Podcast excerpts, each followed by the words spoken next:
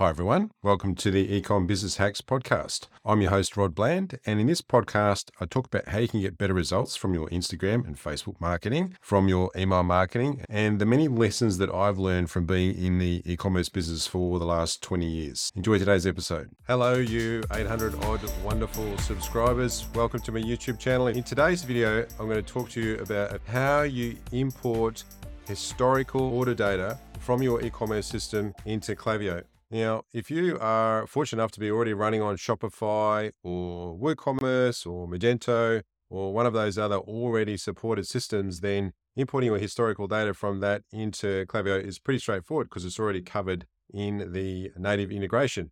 But if you're running on another system that doesn't have an integration, such as Maropost, Commerce Cloud, or something else like that, then you're going to want to import all of your historical order data into Klaviyo, so that you can leverage that data from the get-go rather than having to start from scratch.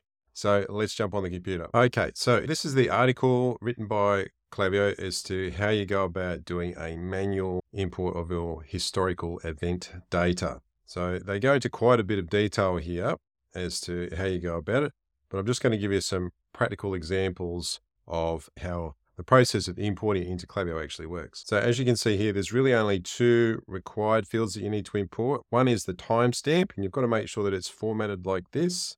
And the other one is the person email or the person I D. And typically you would use the email to identify the customer that the historical data is associated with. So when we import historical data into new Klaviyo accounts, as far as the order events go, we're interested in two events. One is the event called placed order, and the other event is called ordered product. So in the placed order event, we capture the email, the person's first name, their last name.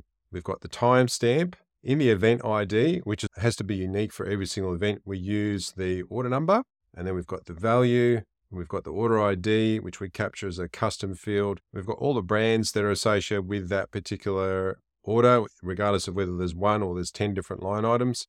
We capture the categories. If the products ordered are inside a particular category inside your e-commerce system, then we want to capture those as well. We obviously want to get the names of the products. We want to get the items, which contains all of the S K Us or the item I Ds. We capture the sales channel, the shipping city, the shipping country, the postcode, and the region. So that's everything that we like to capture when we're exporting all of the order data for the placed order event. Now, for each placed order event, there's also an ordered product event that we want to capture as well. So if we go across to the other tab, you can see that for every item, there's the person's email, there's the timestamp. Now for the event I D, what we're using here is the order number, and then we use a hyphen and then the line item. So for this particular order, we've just got one line item. So we've got a dash one, and then we've got the order line number as a separate field as well, just so there's no confusion. We captured the S K U, the product name, the value, the quantity that was ordered, the categories, the category I Ds as well, and the brand. Brand is really important because you can use that later on to create segments based on, we want to see all the people that bought this particular brand. Or you go, they bought this brand, but they didn't buy this brand, or they bought this brand and this brand. So you can then create segments and customize and send more personalized campaigns or even flows to those people. On lines three and four here, you can see we've split this order out into two lines. So we've got order line number one and order line number two. So I'll leave a link to this example sheet so that you can download it and use it yourself as a template if you want to. So once you've got your data formatted correctly, then you need to save it. So we're going to go file and download, and you download it as a comma separated file. And what I like to do is keep the name of the file as the name of the event. And then we'll do the same with the ordered products. So we've downloaded those files, and now we want to import those into Klaviyo. So to import your data into Klaviyo, you go to your Klaviyo account and you go to integrations, and then you go to the part which is uploading as C S V. And now you can upload the file from your computer. So let's upload the data for the placed order event firstly. So we've got our placed order event data there. Open that. And obviously with the name of the event, we're going to call that place order so that it matches the built-in event that's already there in Klaviyo. And the time zones, we always make sure that they're in U T C. And you can see these are all the customer properties that we're capturing. So we've got the email address, the first name and last name. We've got the timestamp, And then we've got these additional properties which match with the columns that we've got set up in our download file. Let me click on Start Importing Events, and that's now completed. So now I'd like to see that event. So I'm just going to search for one of the profile email addresses that we've imported. And we can see here is our placed order event, and all the details that were in our import file have been imported to that particular event. So let's go ahead and import the ordered product event.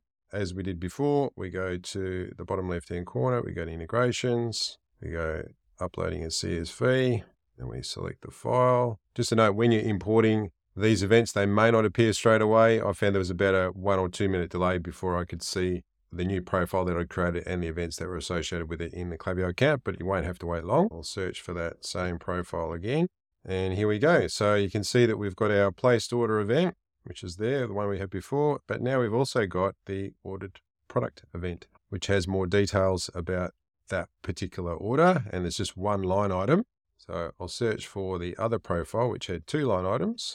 And you can see here, you ended up with two ordered product events because there are two separate line items and therefore two separate products. So I'll just give an example now of how you can use that data to then create a segment within your Klaviyo account. So if you go to lists and segments and then create a segment, and we'll call this one a brand segment, and we go when someone has done or not done. So let's say we wanted to capture someone who has placed an order at least once several time. Let's add in a filter, but we want to grab a particular brand.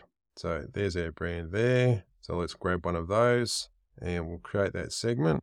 So you can see I've imported this data a couple of times with different names. So these are all the people that have that particular brand in their placed order event. And you could do the same with the ordered product event as well. I'll just give you one more example.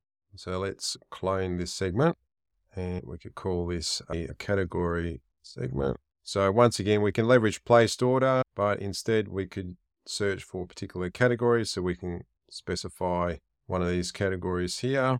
And just so that you can see, let's go, or we can choose the other event as well. So let's have a look at the ordered product event and we can filter. So when you're filtering on the ordered product event, there's different fields, but we've made sure that we at least have brands and categories, but we've also got a category. We can drill down a little bit further and grab things like the S K U. So if we just wanted to pull out people who had ordered a particular S K U and do it that way, we could do that as well. So that's it for today's tutorial video. Hopefully you found that useful and it gives you some insight as to how you can manually import data into Klaviyo and how that practically works, how you can leverage that data to create segments that you can use in your campaigns and your flows, particularly your post-purchase flows. Thank you so much for watching or listening. If you found this episode useful, here's two ways I can help you grow your business for free. Firstly, subscribe to my YouTube channel at rods y t dot com. And secondly, you can join my free group at rods group dot com. And finally, leave me a five-star review so that I can reach some amazing people that I can bring on as guests on the show.